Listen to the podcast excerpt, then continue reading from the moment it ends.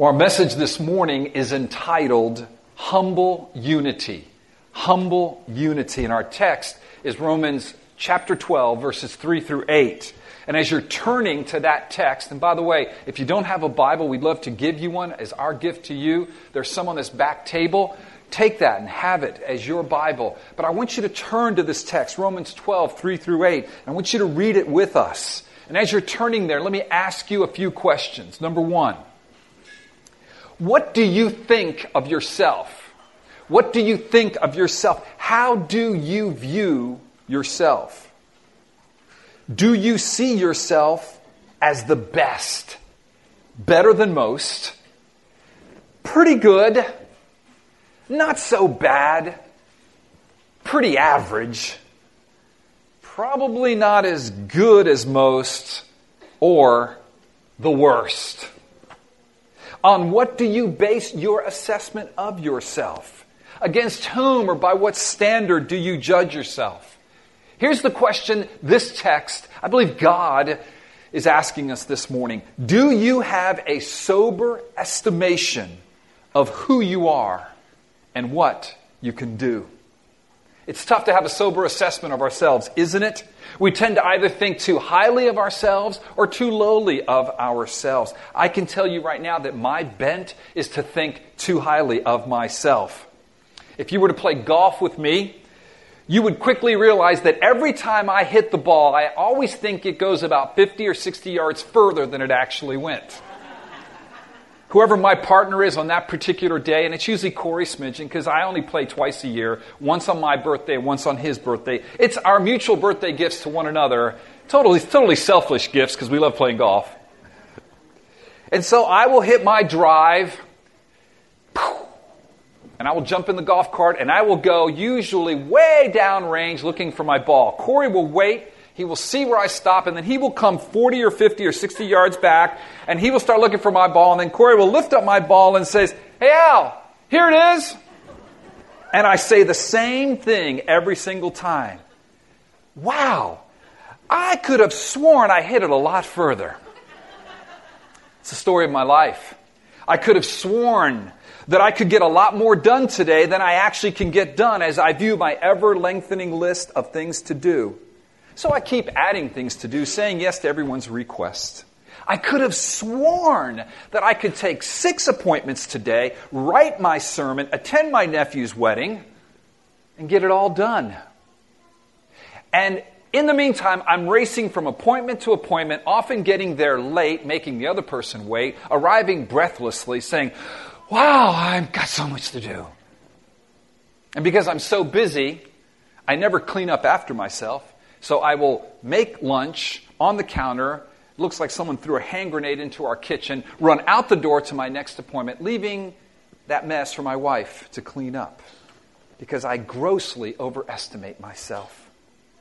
You may be saying, "Al, that's not my problem. My problem is actually I think too lowly of myself. I tend to underestimate what I can do. I think far less of myself, and thus I don't attempt anything for God at all. I'm afraid to try anything for the Lord."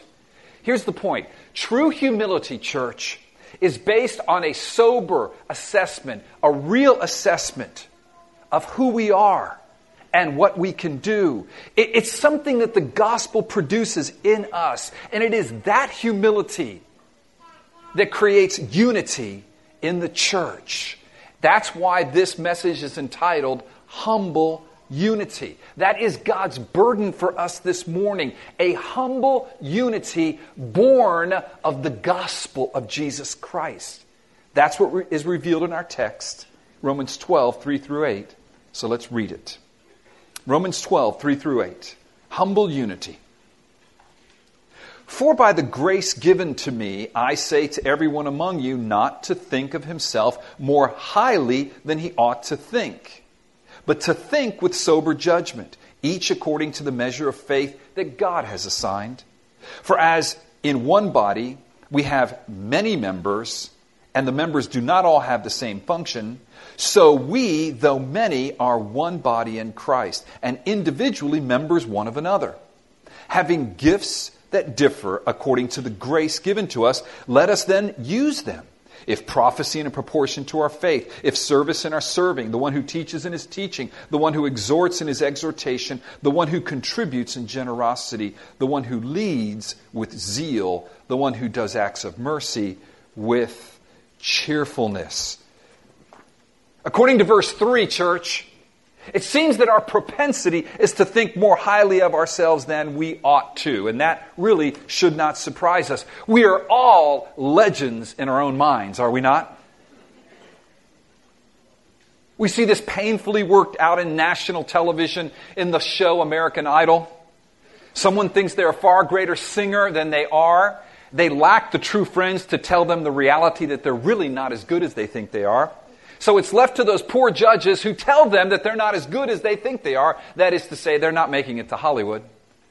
And the punchline, it's a sad punchline for all of us, is to watch how incredulous they become, or even indignant they become, or some even become violent, telling the judges they don't know what they're talking about. We are all legends in our own minds, according to our text. We all tend to think more highly of ourselves than we ought to think. Why is this important? Because, friend, humility, or a sober assessment of who we are and what we can do, is the necessary condition for unity in the church. And if that's true, then sadly the opposite is true. Pride and overestimation of ourselves, thinking too highly of ourselves, sadly is the condition for disunity in the church. That's why God calls us in this text to have a sober evaluation of ourselves, rooted in the gospel of Jesus Christ, rooted in what God has given us. As Jim mentioned earlier, by His grace alone. That's how we can think rightly about ourselves. That's how we cannot think more highly of ourselves than we ought to think. We think with a sober judgment according to the measure of faith that God has assigned us, so that we would then faithfully employ those gifts as God has given us the faith and grace to employ them. Why? So the church then can be built up and Christ's name can be glorified. We want to build the church up in humble unity, not tear her down in proud disunity. And the line is very fine on which one we're doing. That's why God calls us here in this text to humble unity. A unity as His body, that can only be produced by the gospel of Jesus Christ. This right thinking of ourselves in light of the gospel. A unity that then releases the gifts that God has given us so that we might build the church into a vibrant community. A community that is just buzzing with the grace of God. People busy serving in the gifts God has given them according to the faith God has given them. A church that is busy making disciples of the nations, serving our communities in ministries of mercy and good works that God has prepared for us to do to bring glory to God. But it all starts with you thinking rightly about yourself so that you might act humbly to exercise the gifts God has given you right here at Palm Vista Community Church. And that's the main point of the text. Think soberly and act humbly to use the gifts God has given you. Think soberly. That is to say, have a right estimation of who you are. Don't think too highly of yourself. Don't think too lowly of yourself. And act humbly. Take those gifts God has given you with the faith God has given you and employ them, deploy them, use them in the church to build her up. And what's at stake is our unity. What's at stake is our unity, and what's at stake is our testimony of Jesus Christ. Because the world looks at the church, that's how the world's going to see Jesus. We represent Jesus together. We are imaging Christ as His body.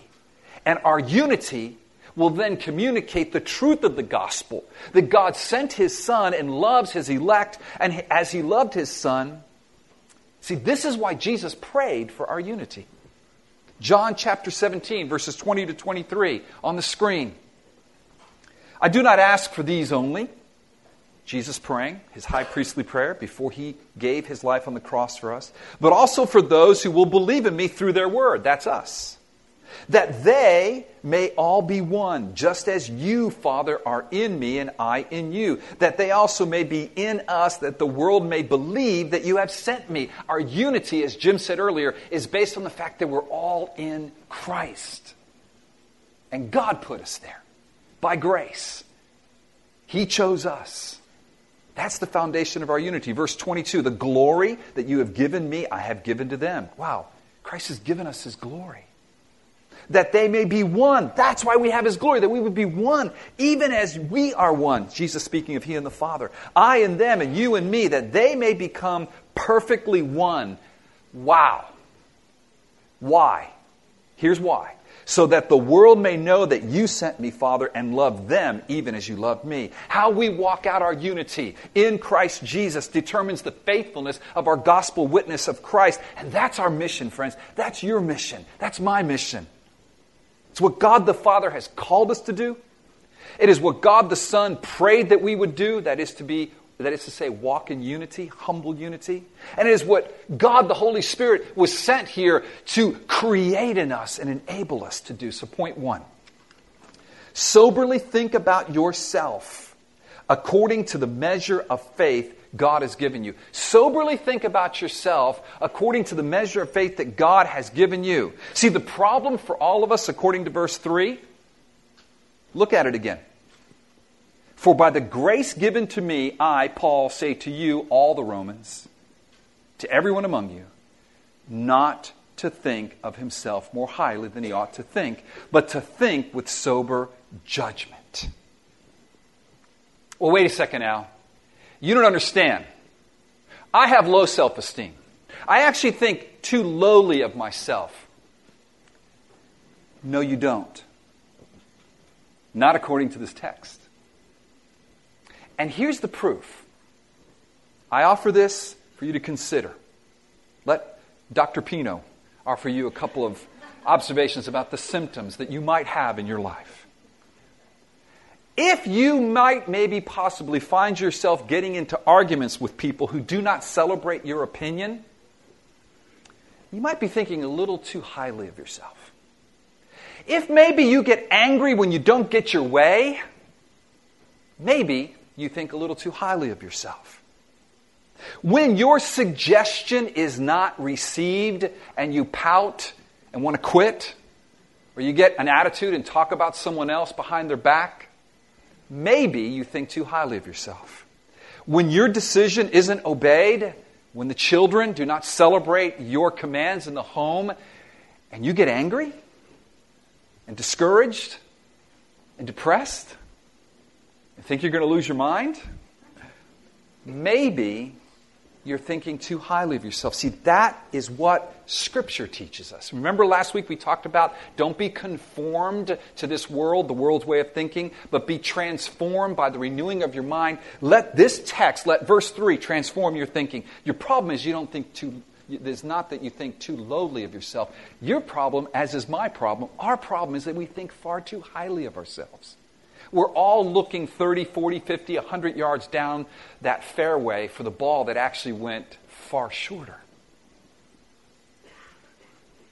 In fact, there is a group of words used here by Paul. It's the word think. I want you to kind of find them in verse 3. Do not think of himself, more highly than he ought to think, but think with sober judgment. That word think is used in what's called a play on words. So what Paul is saying here in verse 3 is, don't think of yourself more highly than you ought to think.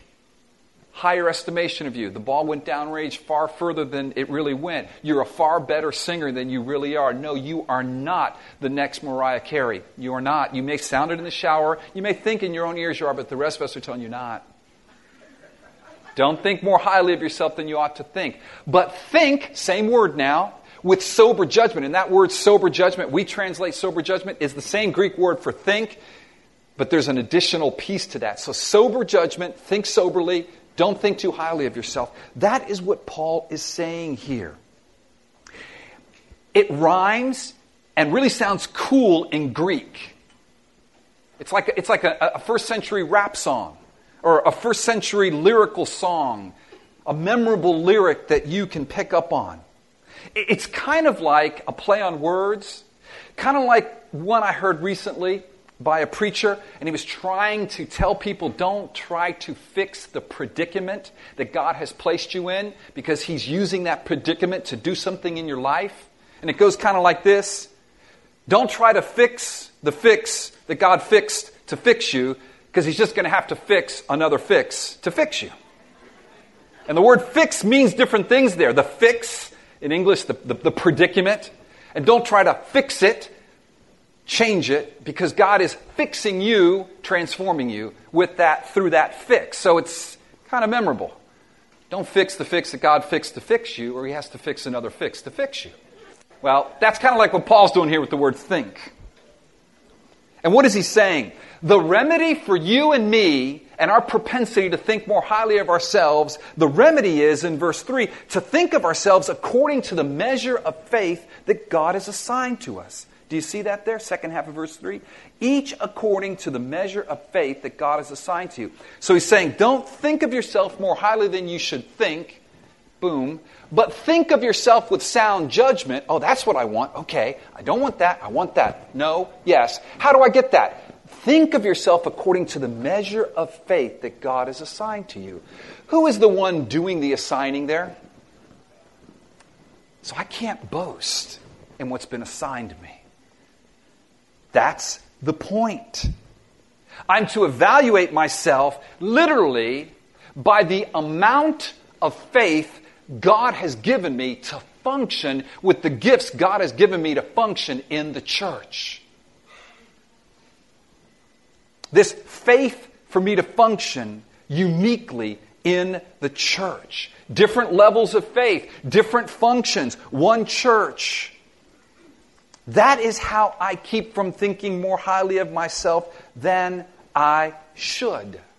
And the next two verses, verses 4 and 5, are Paul's illustration to make his point not to think more highly of yourself, but to think according to the measure, the amount of faith God has given you for the function that God has called you to function. He's now going to illustrate that using a metaphor that he's used before for the church. Read it with me, verse 4. For as in one body we have many members, and the members do not all have the same function, verse 5. So we, though many, are one body in Christ and individually members of one another. So the idea is this. There's a diversity of functions. There's a different levels of faith.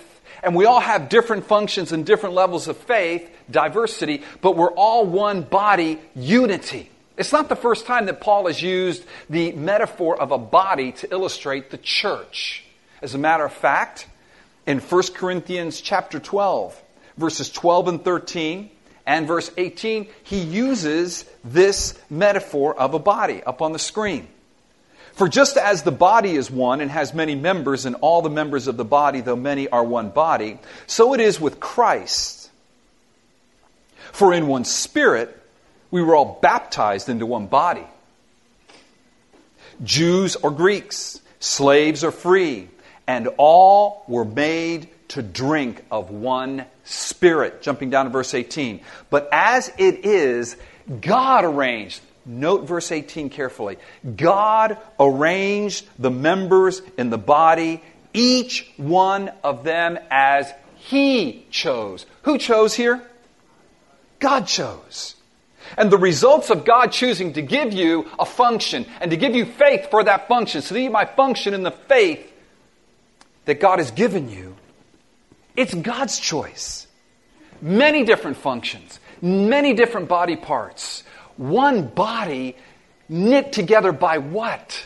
We're all in Christ. That's what it says here. Verse 5. So we, though many, are one body in Christ and individually members of one another. The result here is a glorious unity and diversity born of a gospel humility walked out when we soberly think rightly of ourselves, not too highly, but according to the measure of faith that God has assigned us.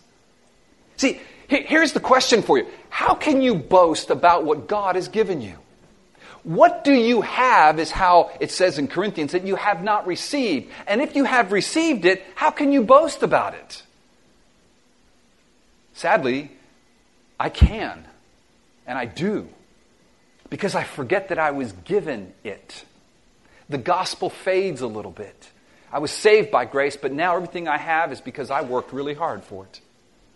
That is not what Scripture teaches. Scripture teaches that we have been given a measure of faith. Listen, just as we were given salvation, and the Scripture says, don't you boast about that. Gentile, do not boast that God has chosen you, and He's used the Jews' rejection of Christ to give you faith in Christ. Don't you boast about it. Don't you say, oh, Jews, God's done with you. Forget about you guys. We are now the people of God. Stop. Because it's my sovereign choice. In the same way, do not boast. Do not think more highly of yourself over the function God has given you and the faith to function in that function. Because you can't function in that function without faith, or you'll go into a funk. You watch it happen right in front of you. Told you I was a lyricist. That's a joke amongst my family. I'll do like one of those once every 10 years. I'll think it's far funnier or cleverer than it is, just like I think right now. And then I'll say, I could be a lyricist, I could be a songwriter, I could be a rapper. Everybody goes, no, you can't. Don't quit your day job. We do not earn these gifts. They are given to us by God's grace. They are not given to us because we are morally superior to anybody else. I am not a pastor because I'm morally superior to you. Oh, far from it. Far from it. This is a gift given to me. I better steward it well. And I better not boast in it. Because it comes from God. I need to function in it, is what I need to do. I need to function in it. See, this is the thinking that comes from a renewed mind. Romans 12:2. Not a mind that's conformed to the world, that elevates the guy that happens to be speaking with the bright lights on him as anything better. He's not. That's a worldly way of thinking. But I want my mind transformed. It says all of us have gifts. You have gifts. If you don't exercise your gift, we're not going to be the witness of Christ that He's called us to be.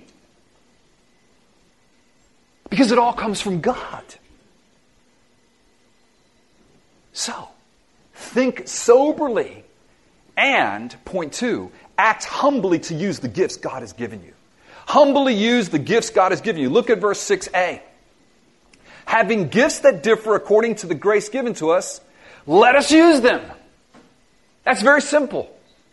Having gifts that differ according to the grace given to us. Again, he's referring back to the faith that God gives us, this grace given to us. By definition, grace is something I don't earn. It's something that I receive. It's something given to me. If I had that gift that differs from your gift, because one of us is a hand, one of us is a foot, one of us is a kneecap, there's eyes, there's ears, some are noses, some smell well, there are teeth, there are lips. I'll stop there. And so now, use that gift. Use that gift. Use that gift. Are you using the gift God has given you? Do you know that He's given you a gift? Do you know that that gift is vital for the church to be built up? Do you know that you should use it humbly, thinking of yourself soberly? See, this grace is referring to what are called grace gifts. The word charis, combine grace with gifts, grace gifts, those are called charismata. They're grace gifts, and they're given by God, the Holy Spirit, as blessings to the church. 1 Corinthians 12:11 tells us that these gifts, these charismata, and there are many, they're varied. These lists that we're reading are not comprehensive lists, they're representative lists. But these grace gifts are given by the Holy Spirit as He wills. 1 Corinthians 12:11. And all these, the gifts that he's just listed in 1 Corinthians 12, and all these are empowered by one and the same Spirit who apportions to each one individually as he wills. And it's in 1 Corinthians 12 that the body metaphor, he then uses the body metaphor. So he does the same thing in 1 Corinthians 12 that he does here in Romans 12. He says, there are a bunch of different gifts, don't compare. Each one of you individually will have gifts given by the Spirit with a certain level of faith. But we're one body. Diversity, unity, the glory of God. And the result is the church sees a body that is coordinated, that's walking round, that's well-dressed with the clothing of our new creation in Christ, rather than a body that's like a drunk person that's stumbling around and tripping over itself and pointing fingers and slandering and saying, my gift's better, I don't value your gift. Why is that person here? The budget should go here. I want this. Why aren't we teaching there? Why are we singing that kind of song? And we stumble around like a drunk man. And the world says, that's what Christ looks like? Or we just sit there because people aren't exercising their gifts. I was driving this morning to pick someone up for church, and I drove by a convenience store, and there was a gentleman lodged between the big ice machine, and he was sitting on a milk crate, and he was just like this. It's about 7:15 this morning. Totally inert. Sometimes that's the church. And it's funny, right when I drove by him, I drove by Walgreens, and I guess the manager was out in the parking lot just sweeping up. She looked all perky. She was well-dressed. She was serving. And I thought, wow, what a picture. What are we like? What's Palm Vista like? Are we this passed-out body sitting on a milk crate lodged between the ice machine and the door frame? We're alive.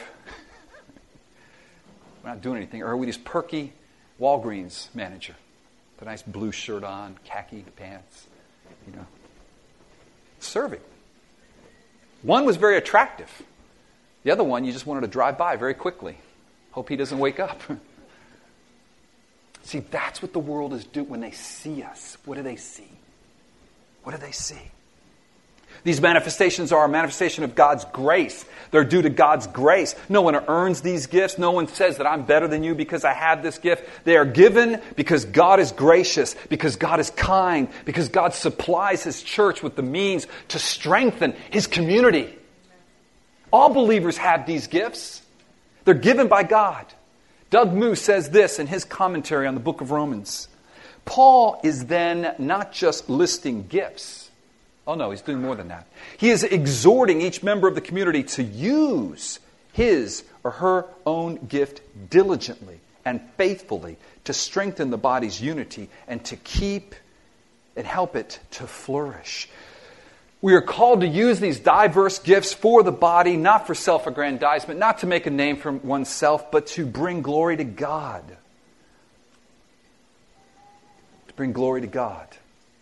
By the way, the other lists of gifts you will find in 1 Corinthians 12, verses 1 to 10, and then further on in that chapter, and Ephesians 4. Some of the gifts are people gifts, pastors, teachers. Some of the gifts are miraculous gifts, healing, tongues, prophecy. Some of the gifts are just non-spectacular service. We're going to get into some of those this morning. Contributing, generosity, contributing, giving to the needs of others.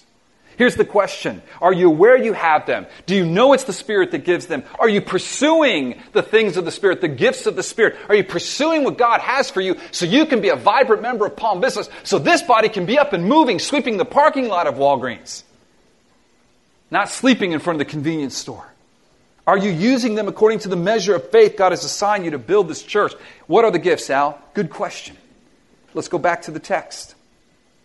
Verse 6b.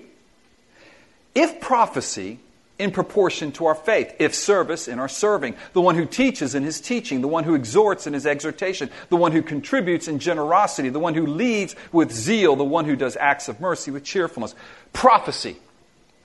It is a gift that Paul highly values. If you go back to 1 Corinthians 12 and 14, it is a highlighted gift. This is the gift that Paul really seems to focus on because it is a gift that is designed to encourage the church, to build the church up. As a matter of fact, Thomas Schreiner, who is a theologian at Southern Seminary, in his commentary, says this: the gift of prophecy should not be equated with preaching or teaching. It's different. And then Doug Moo, another theologian at Trinity Evangelical Divinity School, says this: more broadly, rather, New Testament prophecy involved proclaiming to the community information that God had revealed to the prophet for the church's edification. And he lists these scriptures. The truth revealed by the prophet, listen carefully, did not come with the authority of the truth taught by the apostles. This is not scripture we're talking about here. It's not Old Testament prophecy. It's not even prophecy of the apostles. This isn't like John's word in Revelation. No. For prophetic speech that they're talking about here was to be scrutinized by other prophets. That's 1 Corinthians 14. What is this gift? This gift is when you pray before you come to a Sunday morning service. When you pray before you go to community group. Assuming that you are doing both of those and actively involved as a member of the church. And God may give you a psalm, a hymn, a spiritual song. God may give you a prayer for somebody. God may say, you know, go up to so-and-so and just share with them. You've been thinking about them and praying for them. And you had this sense that you just praying that they would not be overcome by depression this week. Or you talk to the leaders of the church on a Sunday morning and you say, hey, listen, I feel like the Lord has put something on my heart. It's a scripture. It's a sense. It's maybe a picture of what God is doing. Jim came up to me during worship and he said, Al, I believe after the song, it seems like I just got this sense of being gripped by idols versus the Lord's grip of us. And what do you think? I said, yeah, I think so. And it was encouraging. It's different than a teaching. The teaching this morning is prepared beforehand. A manuscript is written. Now, within my teaching, I'm praying, Lord, speak to me. There may be a word that I hadn't scripted that you're going to have for somebody. I'm praying for that. But it's different than this prophetic gift. It's not equal to Scripture at all. Scripture is to judge it. On a Sunday morning, you may see people come up there and talk to us. Is this from the Lord? It's not foretelling. No, that's Old Testament. It's not trying to predict things. That's not what it's talking about here. It's edifying to the church. It was very important to Paul. He spent a lot of time talking about it throughout the Scriptures. Whether it's Thessalonians, do not look down on prophecy. Whether it's Corinthians, how it should function. Whether it's here in Romans. He leads off the list with that. Come prepared. Pray. And the Lord will give you that. And it builds us up. It encourages me when someone comes up and says, Al, I don't know what this means, but the Lord just put this on my heart. And I said, oh, I know what that means. Thank you. Service. The next three gifts, it's interesting. It's telling you, do this thing by doing this thing. If you look at the text here, service, if service, in our serving. The one who teaches in his teaching. The one who exhorts in his exhortation. It almost sounds like a tautology. It almost sounds like it's redundant. It's like serve by serving. Teach by teaching. Exhort by exhorting. I think what Paul is saying here is that these three gifts are very important. And if God's given you that gift, dedicate yourself to that gift. Don't be dissuaded by other things. Really go for it. You can't do it all. This word service is the Greek word diakonia. We get our word deacon from it, and it's an apt word. It's a gift to serve in the church. Friends, we need this gift in great numbers at Palm Vista. Great numbers. Sadly, this is one of those gifts that doesn't go used too often. I can't explain it. In the early years of the church, we were better at this. I don't quite get it. Or sometimes I go. But all three of those. If you're listening, I was scratching my head and striking a thinker's pose. Maybe it's the enemy. Maybe it's we haven't taught on this. Maybe it's a combination of all the above. I don't know. But this is a gift that says, man, I've got gifts. I've got faith to be here early. Mario Sedano, it takes faith for this man to wake up and get here at 8 in the morning on Sundays on the months that he helped set up this auditorium. Like, do you think like little, like, set up the auditorium. Elves come and set all this stuff up while you're sleeping at 8 in the morning on a Sunday? No. It's big boy Leroy right here. Parks his van over in the grass, and I see him stumbling toward the front door, and I give him his café con leche. Café con leche, but the primer is the colada. I give him a little shot to get the engines running, and then the café con leche kind of smooths him out. Takes faith for Mario on the months that he's on to be the last guy out of this building. While you're talking out there, he and Tyler and Robbie and Tiffany, I'm going to miss somebody, I'm sorry, are breaking down all this. Because again, there's no little elves that put this away at the end of the service. Takes great faith for David and Jasmine to drive from South Beach, picking up coffee, to get here at 8 o'clock in the morning, to set up the coffee. Thank you for the coffee, guys. I needed it this morning. I need it right now. For our Bible 45 classes, it takes faith for Jesus Aviles with his little kids out there picking up garbage so that it doesn't look like, you know, a state fair just held their, you know, proceedings on the front lawn last night. And when you walk in, there's a sense of this is a wonderful place that I want to attend. It takes faith to come at 8 o'clock and for Jesus to be here vacuuming. I get him a cortadito. He likes cortaditos.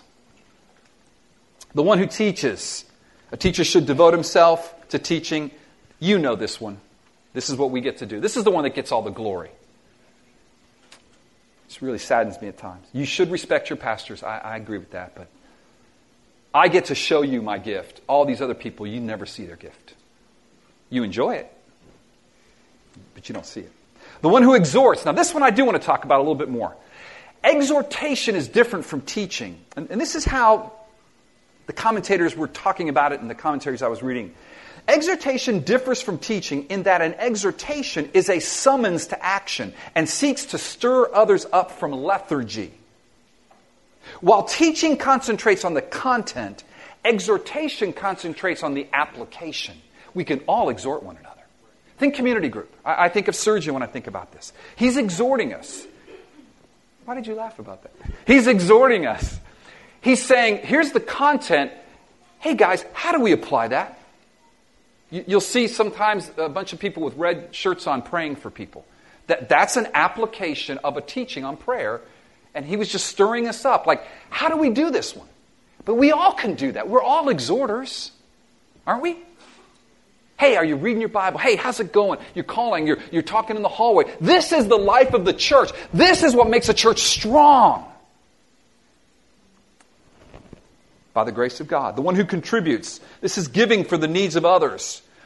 You know, there are some people that have a gift of making money. They do. God entrusts them with a lot of money. And then they give that money away for the ministry of the church. They give that money away to take care of the poor and the needy. And the Bible says, now it's interesting, the last three gifts, rather than commenting on the context in which the gift is to be exercised, and you teach in your teaching, exhort in your exhorting, serve in your serving, these last three, he's saying how the gifts should be exercised. How. The character qualities of how one employs this gift. So it starts with giving. When you give, and especially with your own money, and I think that's the main emphasis here. What does it say in Scripture here? How are we supposed to give people that are called to that? In generosity. Now, all of us are called to give, but there are some people that just have this gift of making money and giving it. And they're to do it with generosity, not stingy. See, this is my mind renewed? Do I see myself as a servant who's been entrusted things by God and thus stewarding them? Or do I see myself as a free agent, a king, to get a bunch of stuff to make me even more kingly? How do I view money? How do I view myself? Romans 12:2, is my mind being renewed by Scripture, or am I conforming to the world? How do I live my Christian life? Do I give God a tip every week? Or is this all His, and I'm just stewarding it? How much do you need, Lord? What are you saying? My treasure is in you, not in this money. It's yours. Thank you for giving me enough to live on, to invest, to care for my family. It's yours. Rather than, I got it. I got the tip. Here you go, Lord. Thanks for the nice meal today. Okay, I'll give you 25% of the meal.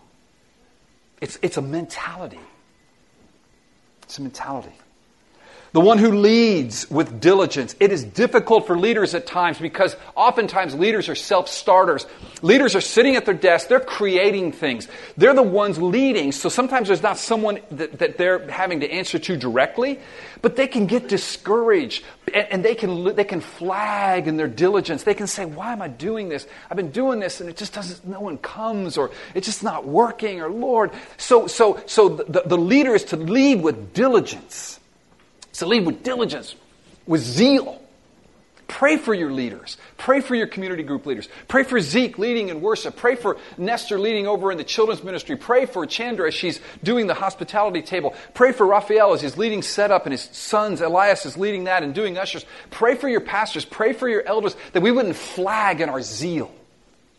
It'd be empowered by the Spirit of God. And finally, the one who does acts of mercy. Mercy encompasses the care for the sick and poor. And how are we to show mercy, folks? What's that last line say?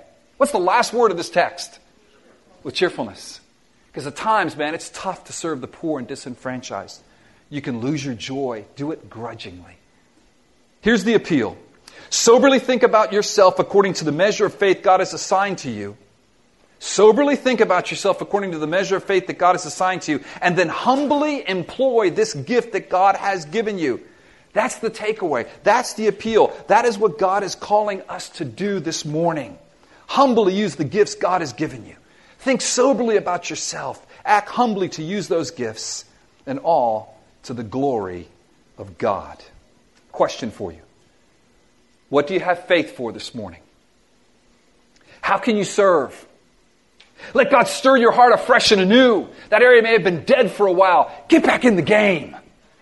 By the grace of God, for the glory of God, by the faith that God has given you. Don't compare yourself with anybody else. What faith has He given you? That's what He's saying. Are you faithful to that? And then humbly use that grace gift as God's given you to build the church. Let's pray. Lord, I pray that You would give us grace this morning. First of all, to understand that it is Your grace that has called us. It is Your grace that has given us life. And by Your grace, You have given us gifts, charismata. Lord God, that we would think soberly about ourselves according to the measure of faith You've given us to function in that grace gift. Whether service, whether prophecy, whether teaching, whether contributing, whether showing acts of mercy, whether exhorting. Oh Lord, give us the grace. Deploy Your people with Your gifts for Your church, to Your glory, that the world would say, that is what Jesus looks like. Thank You, Lord, for praying for our unity. Lord, I ask you, Lord, make us one as we deploy these gifts that You've given us. In Jesus' name. Amen.